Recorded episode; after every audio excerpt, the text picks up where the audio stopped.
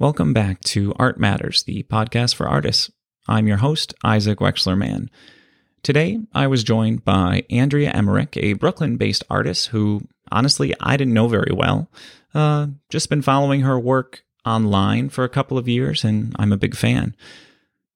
In our conversation, we discuss uh, how Andrea composes and develops uh, her ideas for painting. We talk about her kind of dramatic recent shift in subject matter and art practice, um, as well as uh, her definition of success and many other things besides.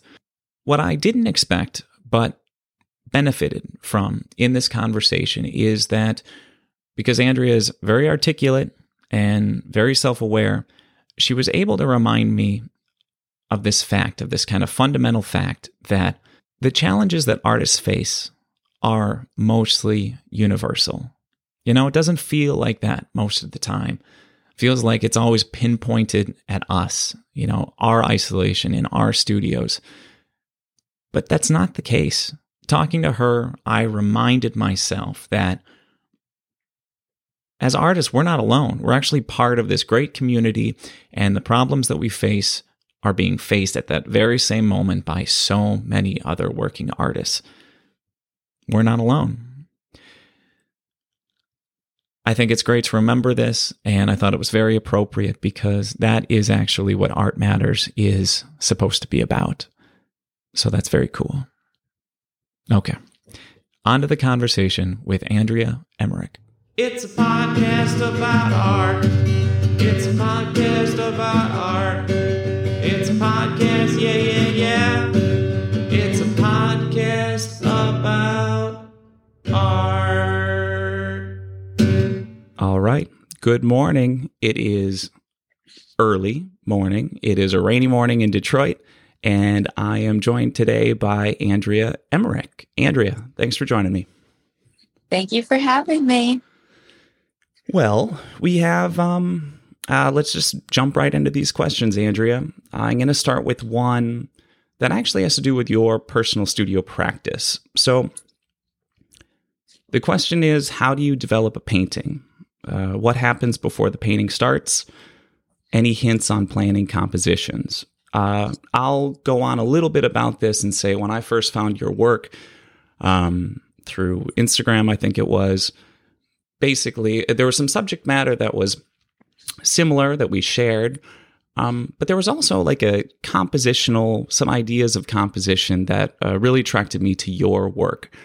Um, and I'm just curious. I think a lot of that for me um, takes place before the painting starts, meaning a lot of planning, a lot of um, I don't know, drawing, and and I use collage too. And then a lot happens while I'm painting, you know, refining compositions. But I know everyone's got their own bag of tricks. So, yeah, just curious about your composition. Yeah. Um, well, the paintings in general took a big shift in fall.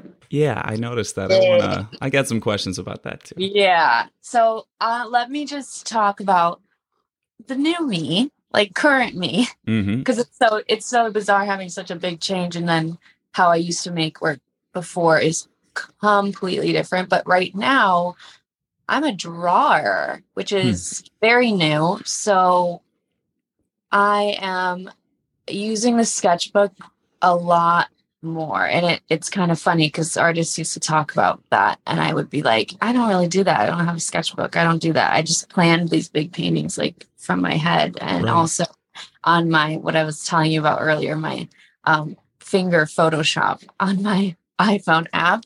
Right. Um, but now it is uh it's a lot of drawing and there's they are about like five by five inch drawings I'll do with marker and um if it's right, I just blow it up. So I'll just Hmm. blow it up into the the oil painting. Um and that's kind of been the the method I'm using now. But there's always these like uh, sort of stages of your of even your sketchbook of even your drawing, like when it's ready to actually become a painting. So like there's my my doodles, which is literally just like hashing out ideas so rough, and then once those are there, I can kind of see it in my head. I'll make the drawing with the markers. That feels a little more permanent. I'm picking some colors, like it's getting some texture with the marker. Then if that one lands, I'll blow it up to the oil painting. But um, so right now I kind of have these little stepping stones, but I do want to want to try just diving right into the painting first um, with this new way of making instead and just see how that goes. Um, but yeah, the, the sketchbook has become very, very handy because I'm more abstract and I um, think color is really important too. So it's it's nice to kind of have this. I call them like prototypes. The little drawing is like a prototype. Mm-hmm. Um, and then that also is uh, just being an artist in New York. It's nice to have a bit of a idea of what you're going to do on a big canvas because they are expensive and I live in a small little hole. So it's like I can't be uh, too easy with my bigger work, but and it's so it's nice to kind of have that first step. Yeah, no, I, I hear I hear that last point especially. Um, so, what do you think? What are you noticing the differences are that you're? Um, I like I didn't know that before that you worked mostly out of your head. Uh, what are you finding is, um, if anything, is benefiting you with this this planning idea? Like, uh, do the I guess a couple of side questions would be can these drawings happen anywhere? You know, is it not just restricted to a studio anymore? Can you just be on a subway or, or at work and, and jot down an idea?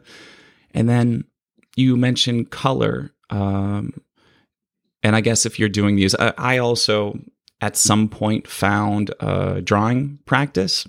Like you, I didn't do it before. I thought for me, it was like composition should hatch, happen naturally, and therefore you know, all my friends with notebooks, I didn't really know what they were doing. But when I got into it, which I did, um, it definitely helps me cartoon things out before I actually get going. But you're saying you also use color, uh, colored markers, right? To mm-hmm.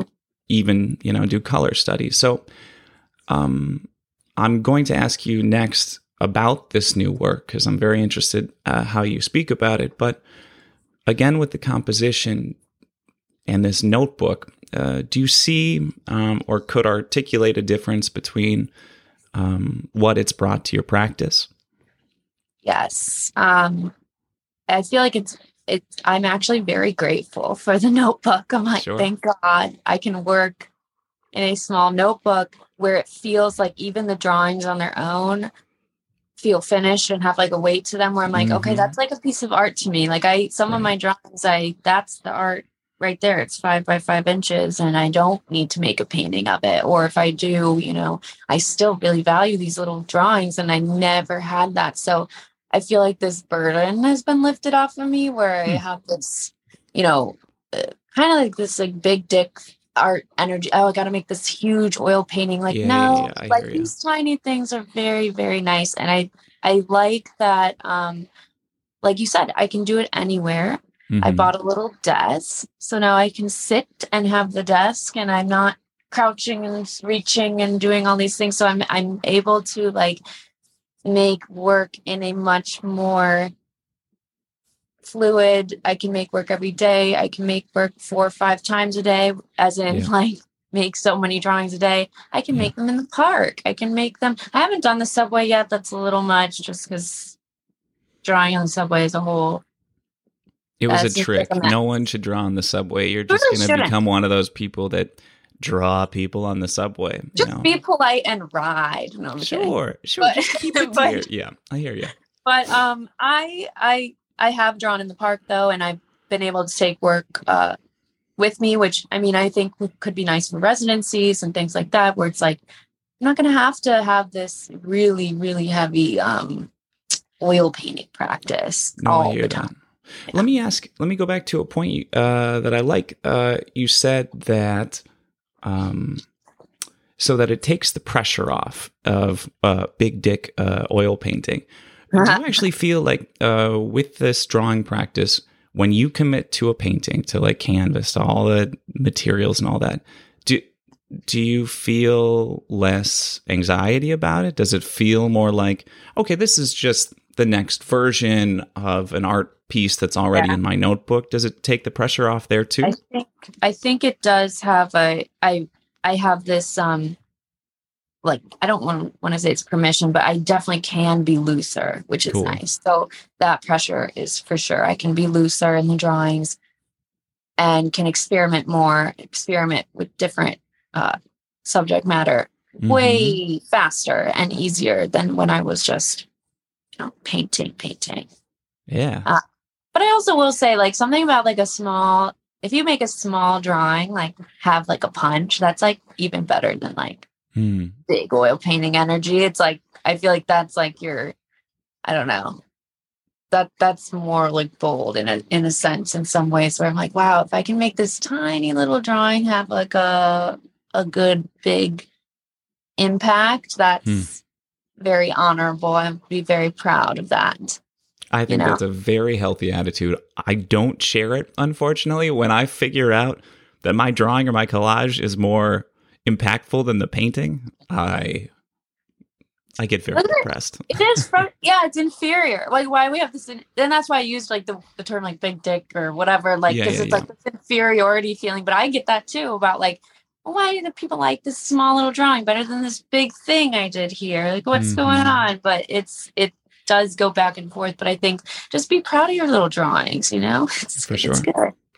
Yeah, that's um I think that's a point too. Uh, I don't know, I don't want to project on you. You might there might be different reasons why you didn't use a notebook before, but I think that there was a turning point for me when I got proud of my drawings. You know? Yes. Before Yeah. that, you know, I'd always had this I've been a painter for a long time, but not a drawer. And Mhm. so that stuff was um it kind of took it was some growing pains to allow myself to uh, start looking at my own hand like my own uh, my own way of cartooning or drawing uh, and have some pride in it. And now i probably have way too much pride in it. But um but that was a big switch for me and it it did allow me to uh, start working with more um, intention in the notebook. Yeah, I definitely agree. Um, Andrea, and we just have to jump into it now. Uh, I really like talking about this topic with artists. Um, you had a seems like a pretty seismic shift in your work uh, recently. I mean, kind of recently. Um, and I just I want to open the floodgates. I, I want to know uh, what led you to that shift. If you had any choice in the matter. Um, what you think was lacking in the old work or what you think was simply added in the no uh the new work um Yeah. i yeah i i just uh, i've also i'm familiar with uh shifting subject matter and changes in your art practice it's happened to me uh, before as well so yeah i just like to open Yeah. the uh open the conversation tell me Yeah. what happened I mean, that makes me feel nice when people also talk about, you know, that they've had the shi the shift too, or like the shift with a capital s yeah the uh-huh. shift, yeah. Because like, oh god, like it was so like I still feel not as much anymore, but as for, when it first happened, it was so embarrassing. I was like, Really? oh my god, like I'm, I thought I had this way of making, and at the time, it was what I needed to make, of course, and it was like my, um, that was my most authentic work at the time, right? But then you have these shifts and you make something so different. And I think there's this pressure, especially in the New York scene and the art world, to have this such a specific style. But like absolutely I'm I'm turning 30, I'm still a baby, you know, so we're Mhm. all kind of still form forming that style. And eventually I have some friends who think both styles will will kind of make sense. I don't see it right now, but Mhm. um basically the old work was and i think we had you had seen it before um i archived it all on instagram I appreciate But- that. I think that's uh, when I noticed that because I, I was looking cleanse. back and I was like, oh, it's gone, and it's a good way to do it. You you start fresh, I you know. we're so visual i mean as much as instagram doesn't matter it does I, I look at it and i see it as and i had to visually i had to get, get rid of it but um so the older stuff was, you know, pretty realistic oil paintings, but this uh, kind of surreal situations, I guess. So there was like a pop I know I painted Marilyn Monroe, I painted like, you know, all these crazy things. Um and it was a practice of taking, you know, one thing and pairing it with another, to see what changes, right? So it's kind of like, let me take Marilyn Monroe, but she's an icy forest, like where I've never seen her before. Or let me take the baby's crib, but it's out on the sunny front lawn. You know, no baby's gonna go in that, that crib. And then I think I got to the point where, of course, it's very beautiful and fun to paint to the point of realism where it's like very beautiful and satisfying but it wasn't beautiful and satisfying to make like in the studio it was like i hmm. gotta just get to the end point of this painting because it's just torture painting like that for me. Even though i can do it which i thought because i could do it i should do it. And then it just got to the point where i was very exhausted. But more so than that I was exhausted because I felt like if I'm working with images um, of our real world, whether it be like, you know, collaging them together in Photoshop or these figurative paintings, I just got to this point where I was so exhausted. I was like, I've seen it all. I've seen all things because right. I'm a human being with my eyes going through the world, watching TV, what reading and seeing seeing things how many more times can i put two things together and make it interesting it's just like you've seen so much yeah, and then yeah. on top of that i put so many things together and um i felt like i'd done there wasn't this shock we're we're all we're all so done with shock value like we've seen it all mm-hmm. especially after the last couple years like everything nothing's stimulating yeah. nothing's shocking so i working with the real world and the real images just felt like I'm going to leave that up to uh people who make like movies or something or people mm. who like, you know, photography or something. Leave it up to those to them. Sure. With painting and drawing, I I had this shift where it's like I just don't want I don't have anything left to show and say for people to see. So mm. now this new work feels like I get to actually instead of show things, I get to make things as in like I'm more create abstracting is sort of like you're making up a new recipe you know it's not something you've yeah, visually yeah. seen before right possibly i mean there's always still elements of the real in my work because i'm doing trees and like things like that but i finally feel like i can imagine and use my brain to see things instead of working with just what's around me mm. Does that make like sense? You, yeah, yeah, it does. I mean, I don't want to put words in your mouth, but it's kind of like you leveled up your imagination, right? Like instead of uh, being more of an editor for your own work, yeah. which is a rough way to put it, but but I, I also worked in a similar way where you're just putting a few disparate parts together and unifying mm-hmm. it to make a painting. It seems like you're uh, building from kind of the ground up with these new images. You know, more invention, more imagination, that kind of thing. Yes, yes, that's how it feels. That's so cool. I'm I mean, there's a lot in there I want to dig into. The the first thing is um, when you mentioned the exhaustion. I mean, I think there's a lot of different words that artists use uh, to explain that feeling. Like for me, it was the well, what seemed like it had run dry. Like I was, I was using so much effort to dig up these new ideas or these new settings, locations, actions, you know, these things that, well, used to be very full. I didn't have to look very far to come up with the cartoon or the comic that inspired the painting. But it was getting harder and harder. And it was kind of exhausting. Like, I think that that's it, it, maybe I wouldn't use the word exhausting, but for me, uh, when effort is increasing, it usually means that I'm off the track. You know, mm-hmm. I mean, we all know those good effortless days, painting or yes. drawing, when it's just happening, when there are just ideas that that flow. And uh, before the most recent recent shift I had, I felt it getting tighter. You know, everything just stopped. For me, it's so obvious when you when it's time to move. Like, I don't know And to your other point, so that's the first thing. To your other point about embarrassment, I mean, I, I want to hang on that a minute too.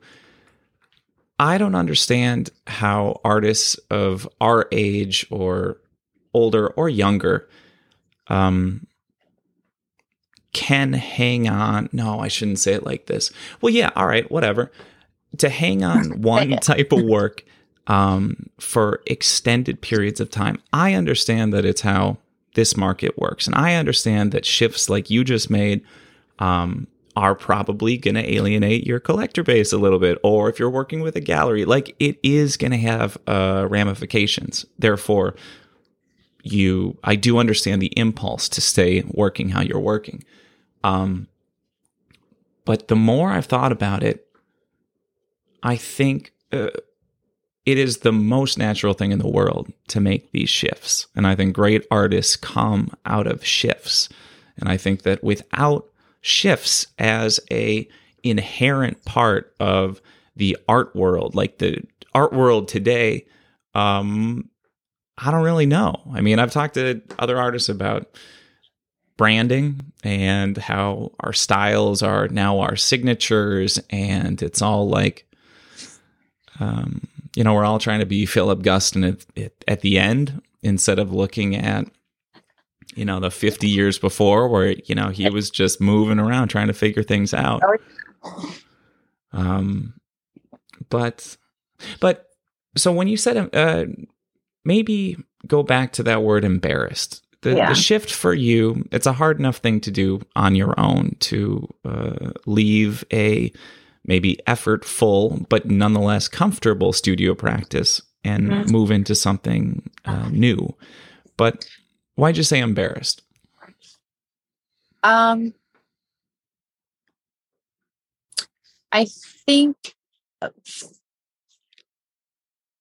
it was embarrassing for like a cut. There was a couple different like sections of that. So like, so one would be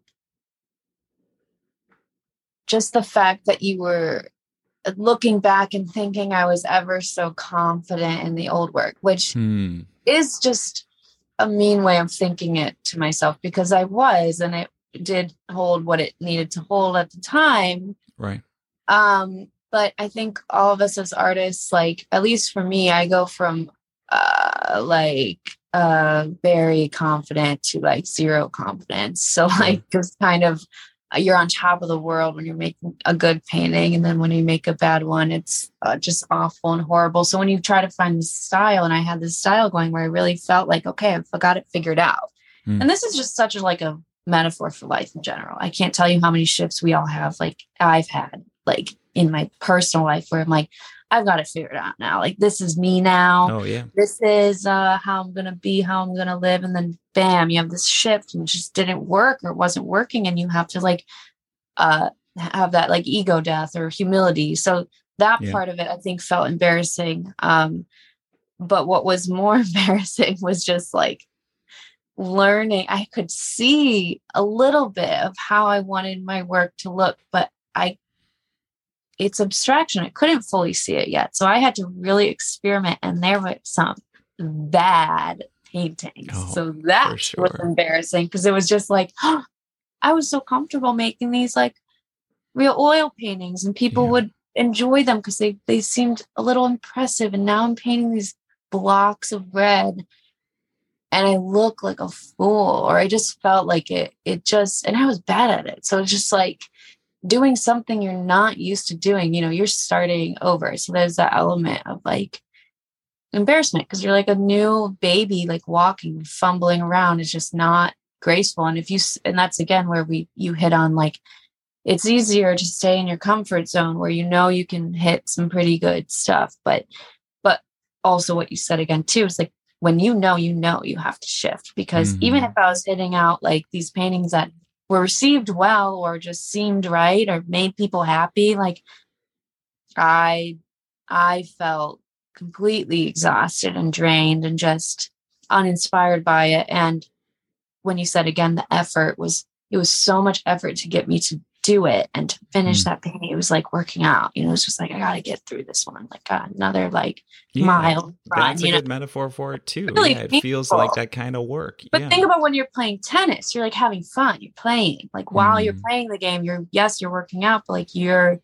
you're, you know, if you're playing a sport or you're dancing, like you're you're enjoying the process, not just the fitness you gained later or something. So that's kind of my new practice where I have a lot less effort for um, you know, enjoying the the process. But yeah, again, so the embarrassment was was lots of parts mixed together but again you you covered it all like with just this is going to shock the collector base or this is going to Mhm. shock um my parents or something and it did but i will say like i think it just if it's your authentic growth and it needed to happen in these new new paintings if you're really coming from a place where you're like i i want to make work that makes me happy it resonates with other people and they feel it and they realize and they know and they'll shift with you and and so many people were so like i'm so so happy and grateful for a lot of my friends and art mentors who just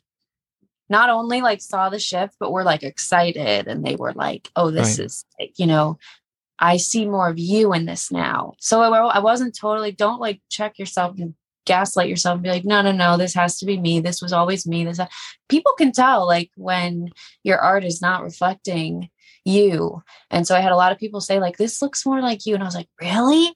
Hmm. like that's shocking but i did it did feel that way. So sure. yeah just it's it's it was hard but i'm glad it happened. But it's just like a growth spurt in anything. It's painful. It's embarrassing. Hmm. you start off bad. You're still bad. Everything's you know just it's new. So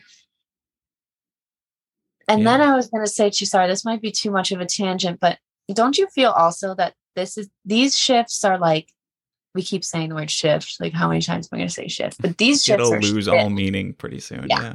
Yeah. Everyone's like ah so shifts are shifts right but Mhm. once you're in your practice, there's also these mini shifts, right? So I call those like um it's a it's like a game it's a it's a growth painting or it's like a game changer painting. So you make like three or four paintings or drawings that kind of like you're comfortable in. And Yeah. then you have this transitional piece, which takes you up a level and it's awkward and it's weird and it's horrible and you're you're nervous but then you're like, oh, that was good. And then you have three or four more on that level of the plateau, and then another transitional piece. Shoot, you go up another level, and it's it's uncomfortable. Those are always so uncomfortable. So I was used to those, Yeah. but then to have the big shift where the whole practice changes is is definitely more jarring. But again, look at the history of all these people. Look at uh, all the artists who, you know, back in the '60s, '70s were happily doing both performance art and photography and making plates and and then also being like Picasso and doing everything. So Right. Yeah. Yeah. A lot of evidence for that. Andrea, those were great answers. I mean, uh, I sh- we should move on to other questions, but I'll, Okay. I'll just hit uh, again that um, when you said that most artists uh, are that uh, that balance between confidence and ego, right? That you're you're always kind of going back and forth between those, and I agree with it. Um, but I think what I've come to realize is that um, you don't necessarily want that to be in perfect balance all the time because that's that's also like you said it is a barrier for trying something new because if you're working in a new way and you find that your confidence is less present than it was the week before when you were working in the old way it doesn't necessarily mean um, that you're on the wrong track. Like it, it, it actually quite often means the opposite. That it is when things are shaky. Like I loved how you described those uh, those mini shifts when you're on unstable footing. Is I think when you're most um, you're most there. You know, most Yeah. present with your work, and it reminds me uh, of this great quote by um, this artist uh, Vincent Desiderio when he said that every painting should be made every painting should be made by the skinnier teeth like every single one should be like desperate. And I and I dig that. I don't think I think that that may be too far in the other direction. I think I'd have a daily panic attack if that was Yeah. true.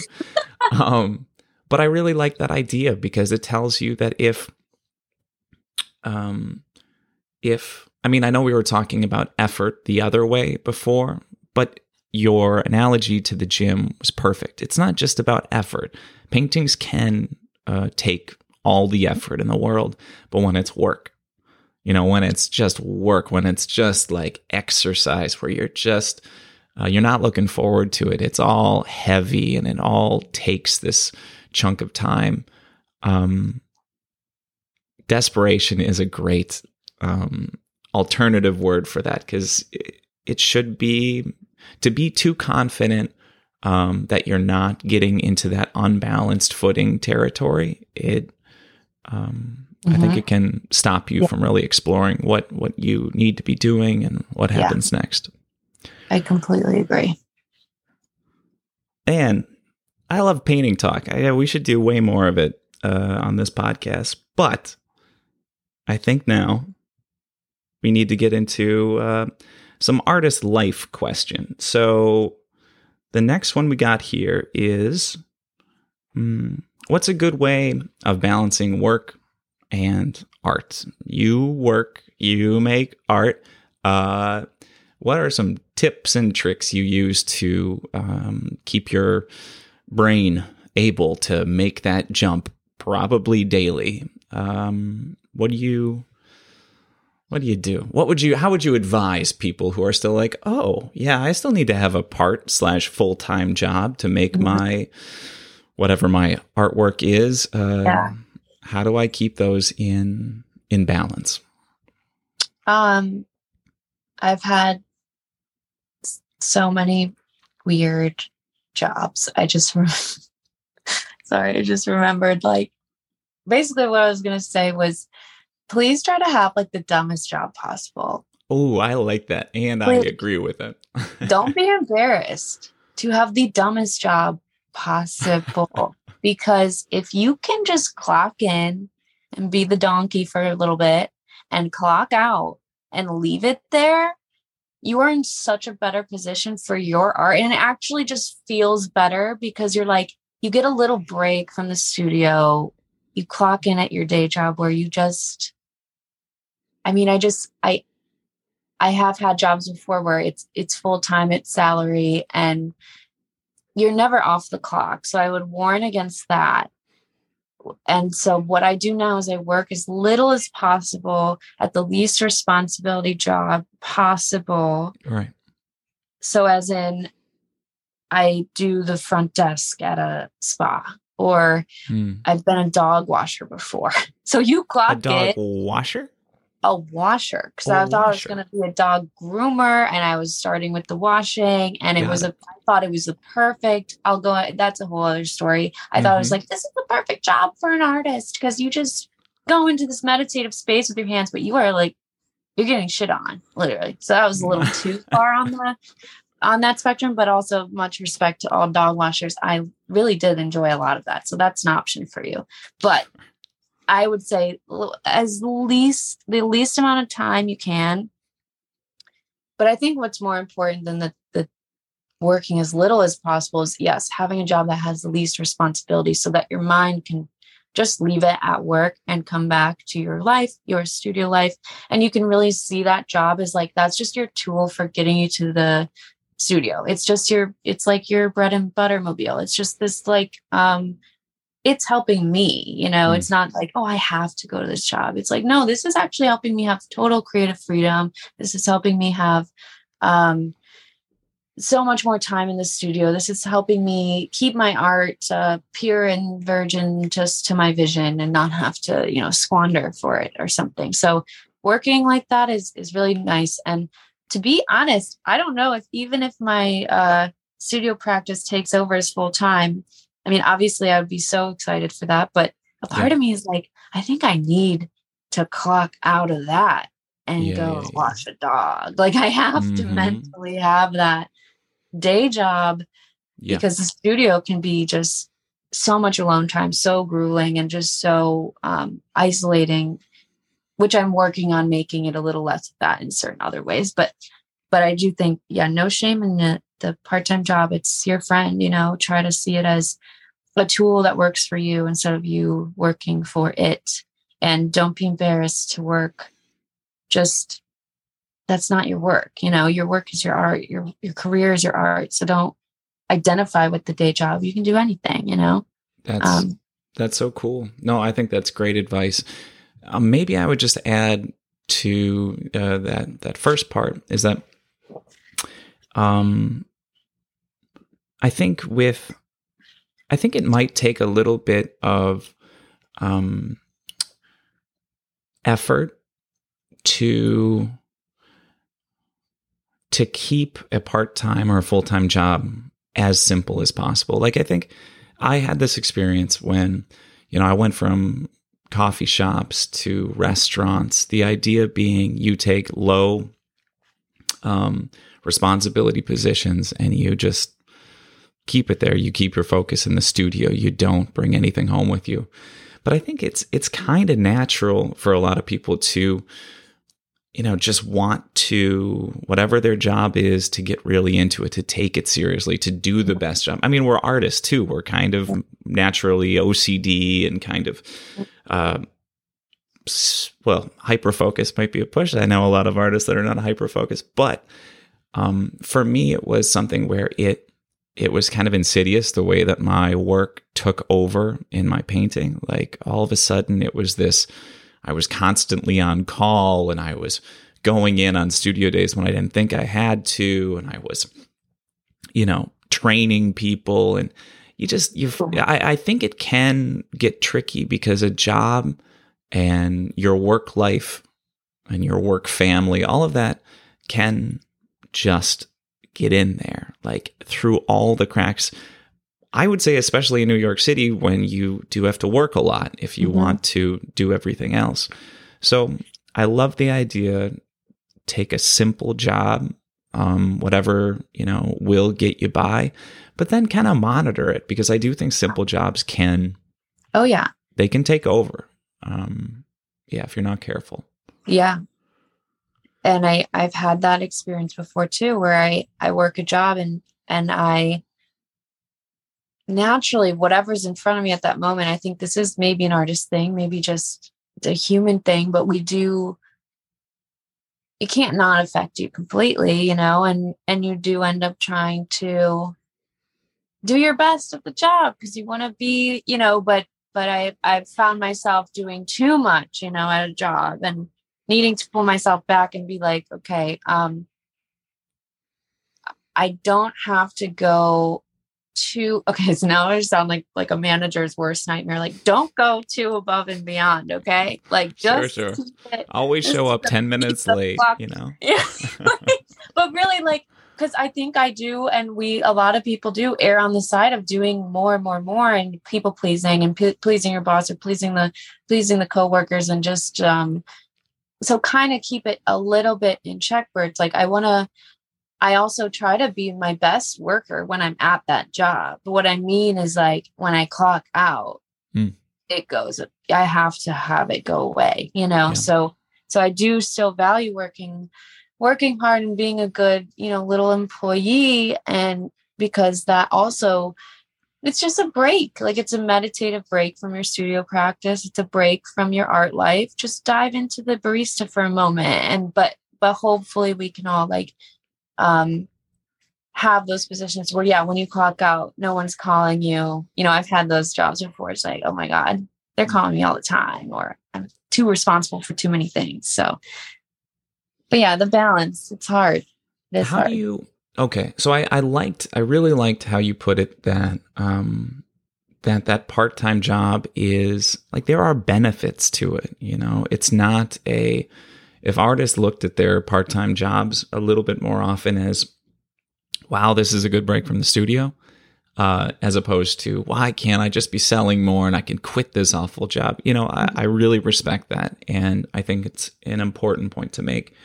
But it does um, bring me to uh, the next question of, Andrea, what's your idea of success? Like, what is, where do you want to get in your career? Um, what are the like milestones that you envision, like five years, 10 years? Do, do Yeah. you have these, these ideas? Uh, and then how does it, how does it, um, I don't know, meld or mold with the joy of having uh, maybe part time art practice and part time work. Yeah. What do you think? Yeah. Oh, that's such a big question I know, I know. it's like it's okay, I'll give you my this is the truth, you know, like lately and just in my life, success is not going to mean what I used to think it meant. And also, it really just means I'm mentally well and healthy, and I'm making the most, the best art I can possibly put forward. Like Hmm. the integrity of of that and just the art and also just my being and just being able to be a good um i don't want to say good but just being able to be like a human being and Hmm. like just make the best art i can like and so i i don't want to put these milestones on myself or these certain markers that it's like okay now i'm successful like because i do feel like success is in like every single day if i can see it it's hard to Hmm. see it but it, that's what i would find successful is like the day that i can just see it and just be um content and have peace of mind and feel like at peace with uh the world around me and feel that i'm able to express myself in the most authentic way with my work. Hmm. and and technically I, I can already do that today. So that way i feel successful already. Um yeah it's it's weird. And that shifted not long ago either where Hmm. i stopped chasing the rat race of like i gotta have this i gotta have that they have this i need that I need to have no part time job. I need to have a bigger studio. I gotta have shows. I gotta have more sales. I have to. I mean, it's just so goofy. Like when I think about it now, because I'm just like, Hmm. I. I just want to be like well, I guess, and just be um safe and happy and come and, and healthy. Like that sounds so silly, but and it's probably not helpful, but that's where I'm at, like truly. And I I think um and that comes from a lot of the art struggle too, is like we're in I've been in situations where I'm not safe. Like I'm not stable, I'm not secure, I'm not, you know, with finances, with living situations, with New York City, like those smallest of things, like that is the biggest success. If you can just feel okay, like in this city and being an artist and making art, like you won big time. But if we want to go into, okay, what would be a cherry on top?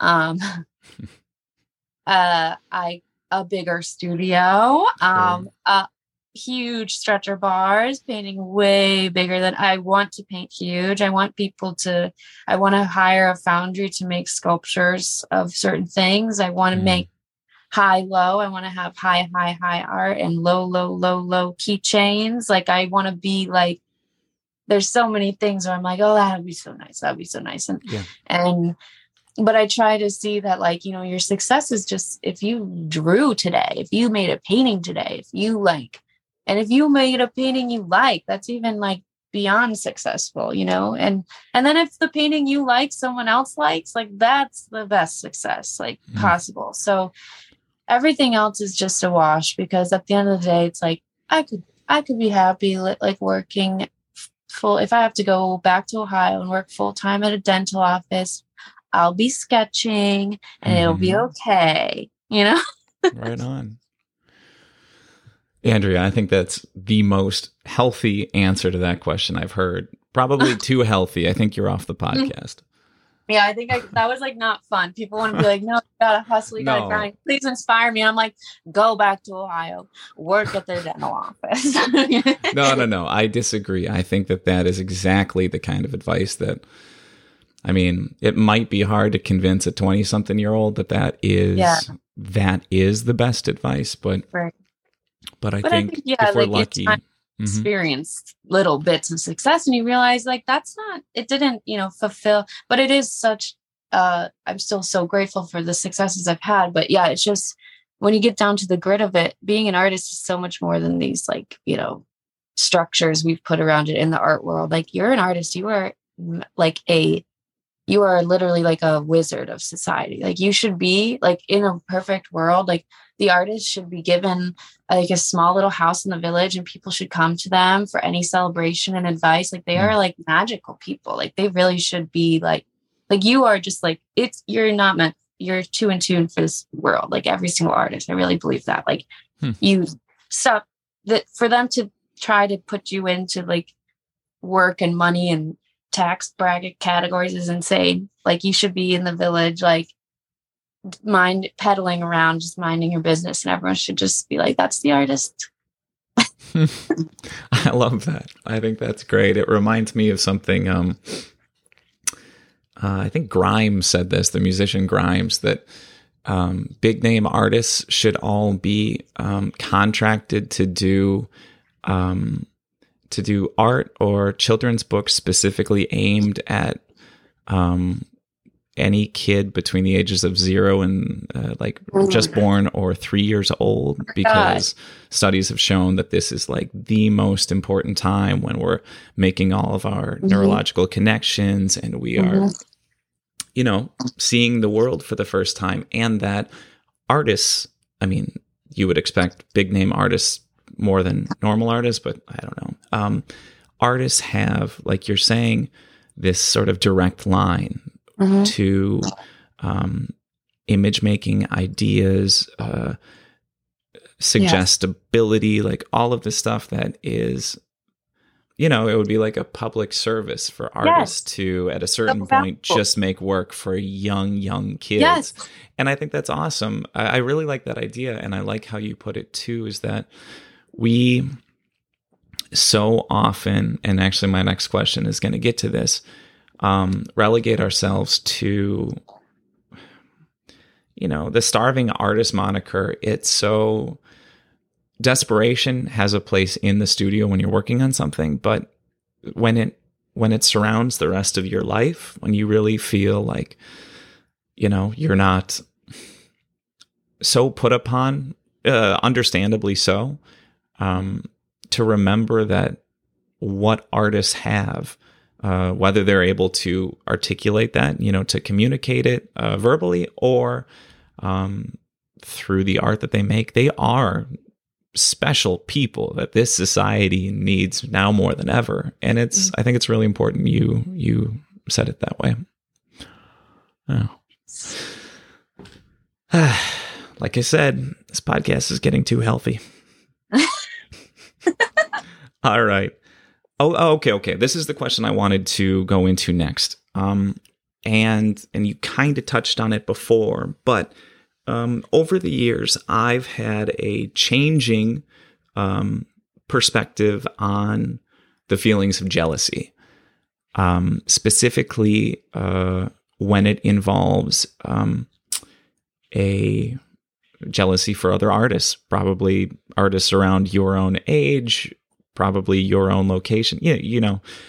Um, and I'll just and I'm curious uh, your take on jealousy in the art world or personally. Um, but I'll just tell you uh, quickly that my idea throughout my 20s was jealousy was like something to be avoided or if unable to avoid it ashamed of like you Mhm. should not and and it really did cause me a lot of like shame and guilt when you know a a good friend of mine got something you know like their first solo or whatever it was. And my um my feelings of like you know my pride for them and their accomplishment was kind of mired by this feeling of jealousy. Like I was like, why the fuck do you feel jealous of you know, it was this long internal difficult debate for me where every time I felt that instead of purely joy for that friend or that acquaintance or whatever, um, it would take me down a rabbit hole of, you know, self criticism or self disgust. What I've what I moved into once I realized that was bullshit, um, is is that jealousy probably just like in relationships, it is so natural. And to be aware of it is way better than to avoid it. So for me, I got to a point where something lovely would happen to something I love in uh, somebody I love in their career. And I was able to feel both things at once, you know, like truly proud of them. And the congratulations were always sincere. Like I got to that point. It actually helped me to get to that point. Um, and that jealousy was present, but it was kind of like accepted. Like I kind of, you know, I invited it in. Like, okay, you're there. You know, you have your ego, you have this thing you've been working very hard on. Someone else got it, whatever it is. Um, you know, it so for me, and it's probably still present, although I love how you put the idea that um, you don't have these these benchmarks for your career. You know, you don't you're you're trying to just live in the successes, the the daily successes or the daily progress. And I think I'm getting closer to that point, but I've also just decided that jealousy is not the end of the world and you can you can and should be aware of it. If you're feeling it, be aware of it and don't think it's it's somehow a uh, betrayal of loyalty to to have those feelings, you know. Mm-hmm. Yeah. yeah. And I think you saying like jealousy is not the end of the world. Like I I really think jealousy is the beginning of the world. Like hmm. I think when we feel that way, I and it took me obviously the same journey you had because we had um envy is one of the deadliest sins, you know. So when you felt jealous, you were bad. Why are you so bad? You know, that's kind of the upbringing we've all kind of had in this society of just when you felt jealous, you're wrong and you're bad and you, you're you must really not like that. And we knew that wasn't true. It's like, no, that's my friend, and I do like I I'm happy for their success, but I feel this jealousy, and I think um once you realize like it's inevitable and it's an emotion that like I said, like it's the beginning of the world. Like it is, we have that for a reason. And I think to me, now when I feel jealous, I feel like good. I'm like, good. I'm glad you're jealous because now you, you actually are motivated or you've, or oh, yeah. I won't say motivated, but I'll say this like when I feel like a, a, a tinge of jealousy, I've really found a way to now I actually am like, thank God they got that amazing show or that amazing uh whatever it is this mm-hmm. incredible opportunity or this big sculpture they just made like i actually get happy because it shows me that that is possible in this world to have sure. that sure. so now i know that can happen to me too you know like it's basically just this because i have been in situations uh when right after college i didn't know these things were even possible honestly my mm. my art schooling was very focused on art art history they didn't tell us about galleries and shows and exhibitions and making oh, yeah. all your money on art you know they just mm-hmm. didn't say we just learned about the p christ or you know like all that so right.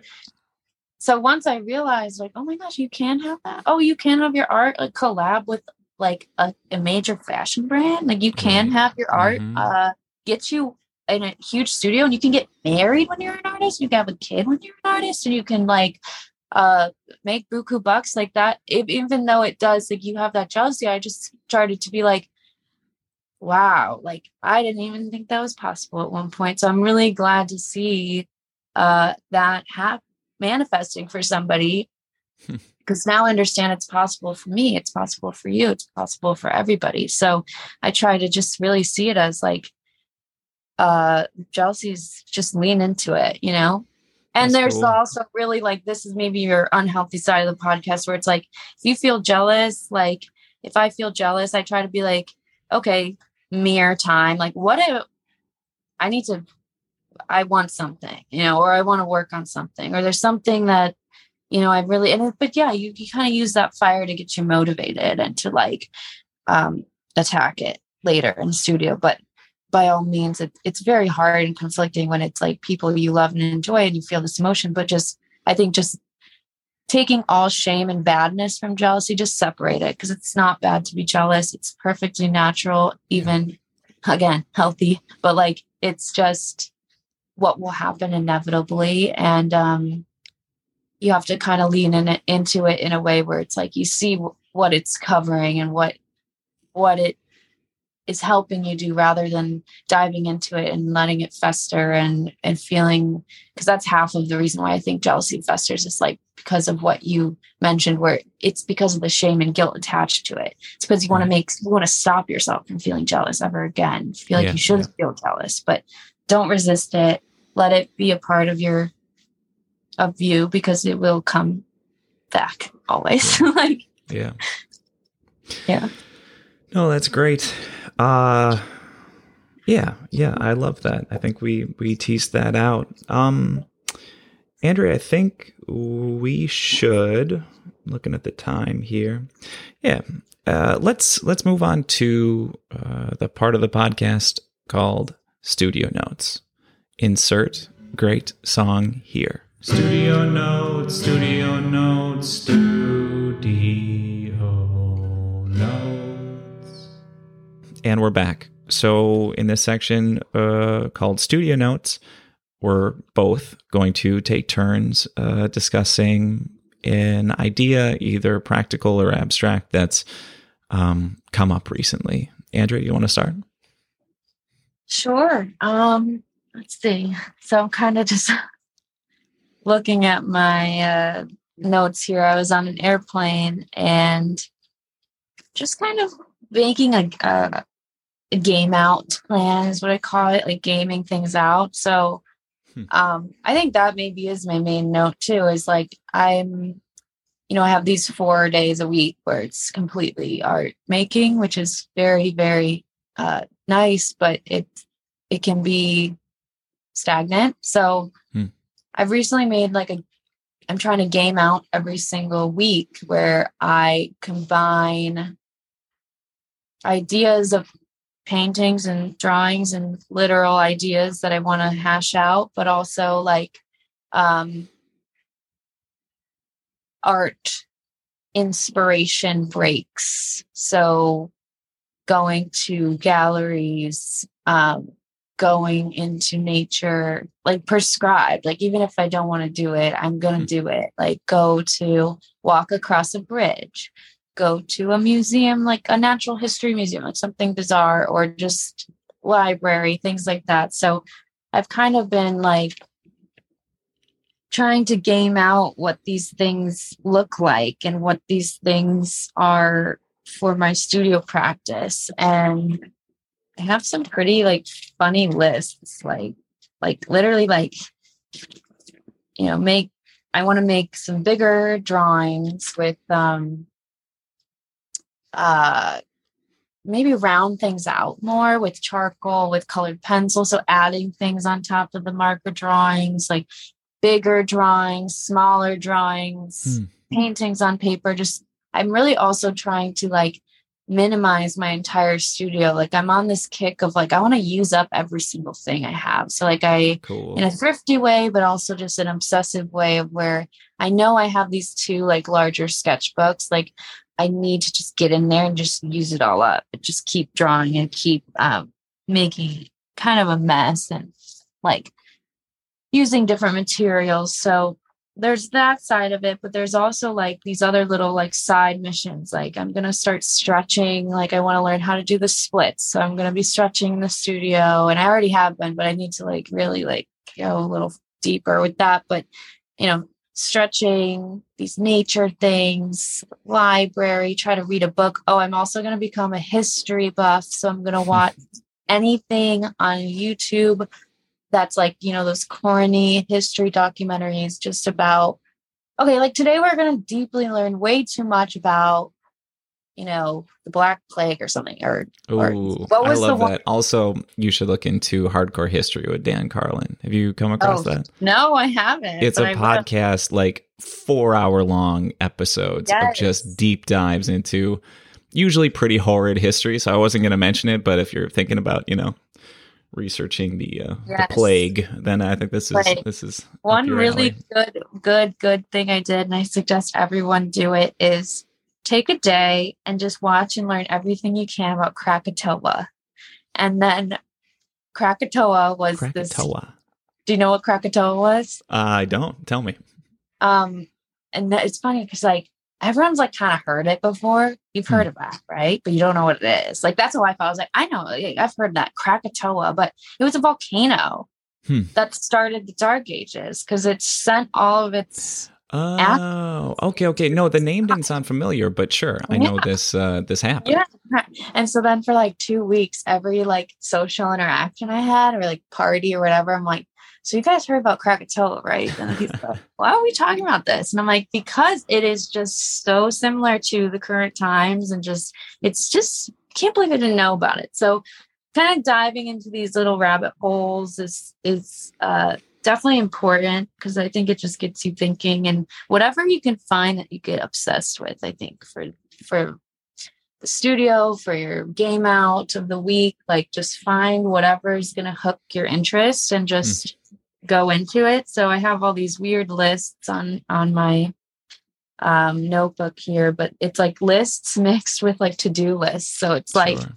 It's literally like Krakatoa and it's like clean the toilet and like stretch, comb your hair, uh, bear in a pig costume, rare foods, baklava, unnatural. Like it's just so many random I love it. things. And then also just tips like consider, I like talk to myself like in this notebook, like I'm not me, but it's like consider a large oil stick, unfortunately, something to texturize. Like it's just like this ongoing, I don't know. I'm like, t- you got to coach yourself kind of give That's yourself awesome. tap. Yeah, yeah, yeah. Stream of consciousness, note taking, and That was I- all over the place. I hope that wasn't insane sounding, but um, yeah, it's- it was perfect. yeah, that's what's up. That's the inside of an artist's, you know, mind. That's that's what Yeah. it looks like in there. You know, It does. that's so cool. Uh, I think my answer is um, less interesting, probably. Uh, but I've been thinking about um, this idea and this feeling of urgency in the studio. Um, I, you know, urgency usually, uh, I feel it when a, of course, we all feel it when a deadline is approaching, right? Like, so you really start noticing the hours ticking, you know, minutes ticking by. And, um, it's not really a bad or a good feeling at that juncture, I'd say. It's just, you know, you, you you're in a time crunch and that's how it is. Pull some all-nighters and figure it out. Uh, But then I noticed that I could manufacture that feeling when I didn't have a, you know, show lined up, which is good when you don't have shows lined up. Yes, that's Um, it. Yep. And I was, uh, and I was kind of, uh, I, that feeling was a good feeling to know that I could make that same type of motivation for myself, uh, not based on externals, right? That was like, it felt like a, a superpower or like a, a new muscle. Um, but lately in the studio, I've been feeling like it's it's run rampant. Like it's uh, my sense of self-created urgency is it's like it's become a monster, and I've Mhm. had to uh, dial back and become more perceptive about uh, the balance that that that is needed. So urgency, it of course has its positives. It keeps you just like jealousy, kind of. It keeps you motivated. It keeps you, um, you know, your intentions are are high. Uh, but this sense of urgency over the last week has I don't know, it's tightened me. Like in all the hours I'm not in the studio, I'm kind of touchy and I'm tight and I'm these things. And it it's that. It's it's very specifically the feeling that I'm running out of time to finish this next painting. And it I'm not saying it's totally baseless. Like I do have a time frame in mind. It's it's not um, just totally abstract, but it's self created. You know, it's up to me when this happens, and um, and what I'm trying to do now is to dial back this sense of urgency and allow it to be there, um, and know that it is kind of a superpower. Uh, but it it's it's kind of taking over right now, and I'm trying to mitigate those effects. Mm-hmm. Yeah. Yeah. Very relatable. Uh especially as far as like kind of setting your own urgency too, but then dialing back, like you said, and and still having a reasonable expectation of your output. Um, but one of my friends, she always says, like, I can't believe I'm making up these rules and these time frames for painting. It feels like I'm just playing with Barbies. And I don't know if you can relate, but sometimes you step back and you're like, I'm literally just like, it's like when you're a kid and you're you're you set up the universe for your Barbies. So you Right. kind of set up your studio practice for your own self, but you're the god and you're the person, and then you just fight with yourself. It's really bizarre. But sometimes I try to just be like, girl, you're just playing Barbies. Like you're just doing, you're just you're playing, and that's and that's good. But I also I totally think I could learn from you in the sense of, yeah, like uh time is ticking, you know. I Yeah. gotta gotta make, gotta gotta give myself some sort of frame in this world to to do it all. Get that urgency is good. Sure. Uh, I mean, I love that analogy. Uh, playing with Barbies, I think we should all remember that at the end of the day, that's what we're doing. We're all, you know, So playing with goofy. Bar- we're we're in charge. We're uh, we we do the setups and we're just playing with Barbies. I like that very much. Um, Andrea, uh, I've really enjoyed this conversation. I'm really glad that you joined me for it. And I think there was a lot there that a lot of artists are going to learn from. All of your healthy advice, of course. oh my god. And um, oh, uh, and uh, tell the listeners where they can find your work and how to uh, see what you're up to, whatever your social media websites. Yeah, um, it's all really the Instagram. Um, I'm updating my website right now, um, but that's just my full name, Andrea Leigh Emmerich. It's Mhm. A N D R E A L E I G H E in Mary, in Mary, E R I C H dot com. Nice. And All right. and then my Instagram is my first and last name, Andrea Emmerich nine, and that's where you'll find most updated stuff and my stories and just whatever's on my mind. Um, and that way I'm connected by email through there, and I'm always on the DMs. So that's definitely where to find me and where we can connect together. And also, if anyone is in the New York area and wants to do a studio visit, I'm very open for that. I live in a live work studio in East Williamsburg, Bushwick Cool. area in a loft. And it's fun. And I, I really want to get some more people over because it's been a while since I've been like, you know, showing things. And I think that's fun if you want to come hang. So Cool.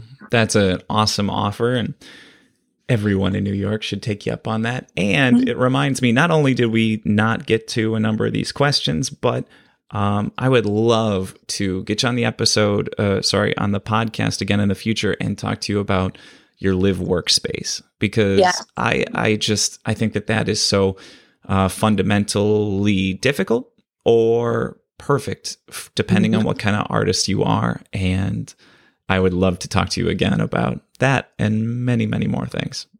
Okay, that would be great. There's so much to that that I could say. So trust me, I For could sure. talk. All right, next time, Andrea, thanks so much for joining me again.